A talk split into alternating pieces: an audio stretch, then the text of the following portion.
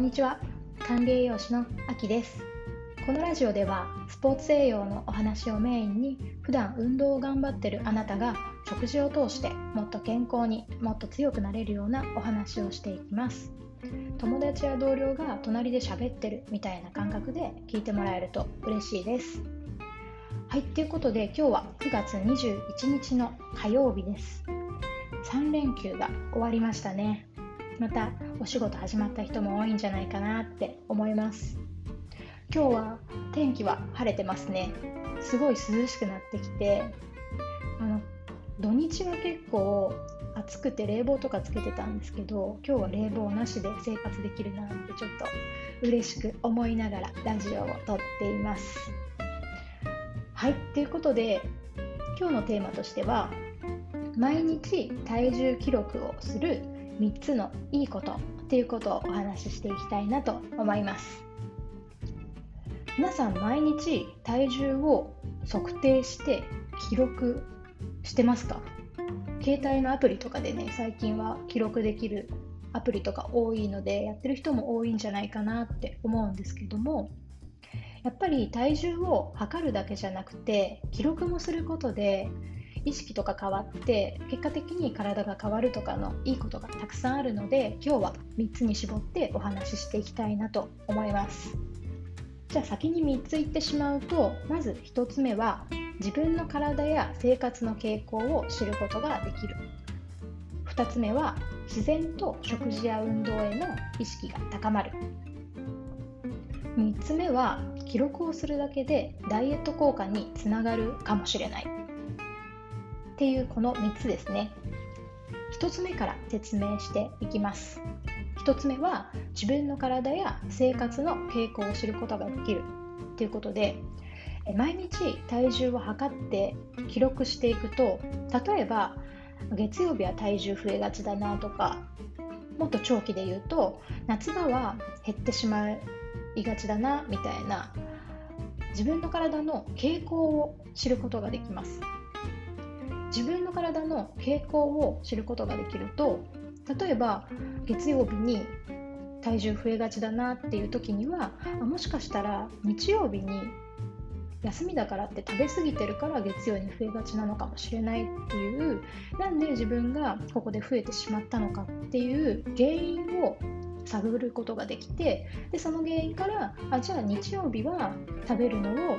もうちょっと少なくしようとか外食は控えようとか外食しても少し、えー、量を減らしてみようとかっていう対策につながるので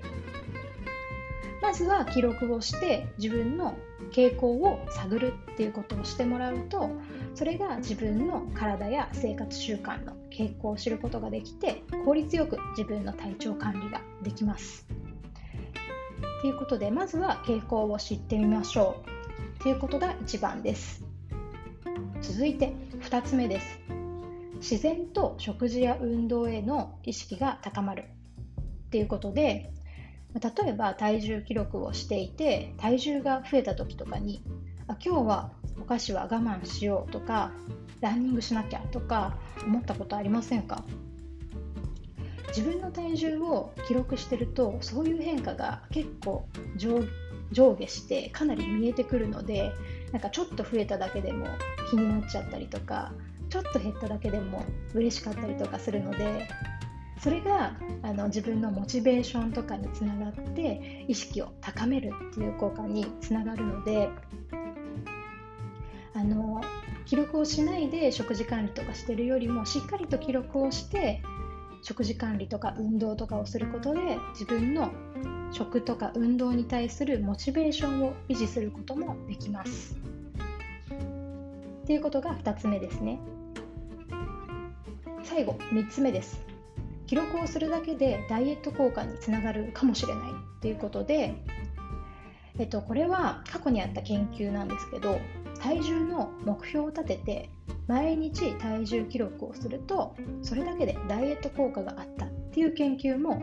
あるんですね。なのであの自分の体重変えたいなとか食生活とか運動とかもっと良くしたいなってもし思ってる人はその第一段階としてまず体重の記録、ま、体重を測って記録することから始めるだけで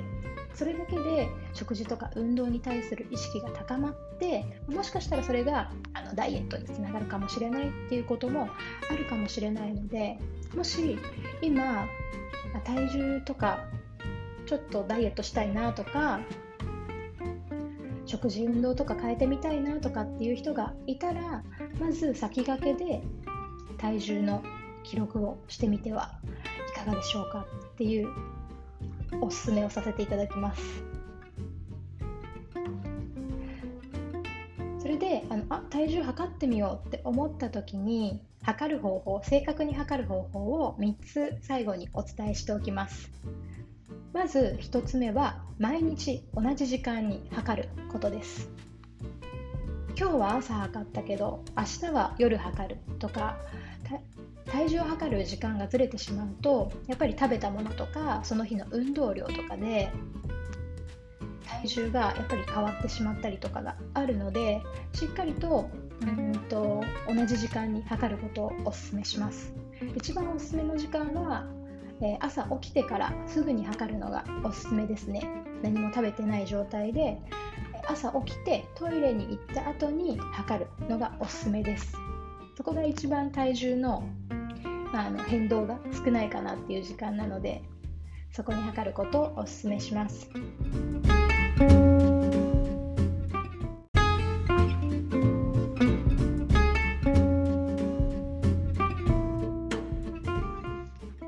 朝以外に自分の好きな時間に測定したいよって人もいると思うので避けてもらいたい時間だけお伝えしておきます食事と運動と入浴後すぐの測定は避けてもらいたいなと思います。あの食べて物が入ったりとか汗で水分が出ちゃったりとかして体重の変動が結構その時間は多いのでそこだけは避けてもらって、えー、それ以外の時間でしたら自分が毎日同じ時間なら大丈夫なので好きな時間にゆっくりと体重測定をしてもらえればなと思います。それでじゃあ体重を測定してどうやって記録するのっていう人のために毎日記録する方法として簡単に何個か挙げておきます。まず1つ目は体重グラフに書き込むっ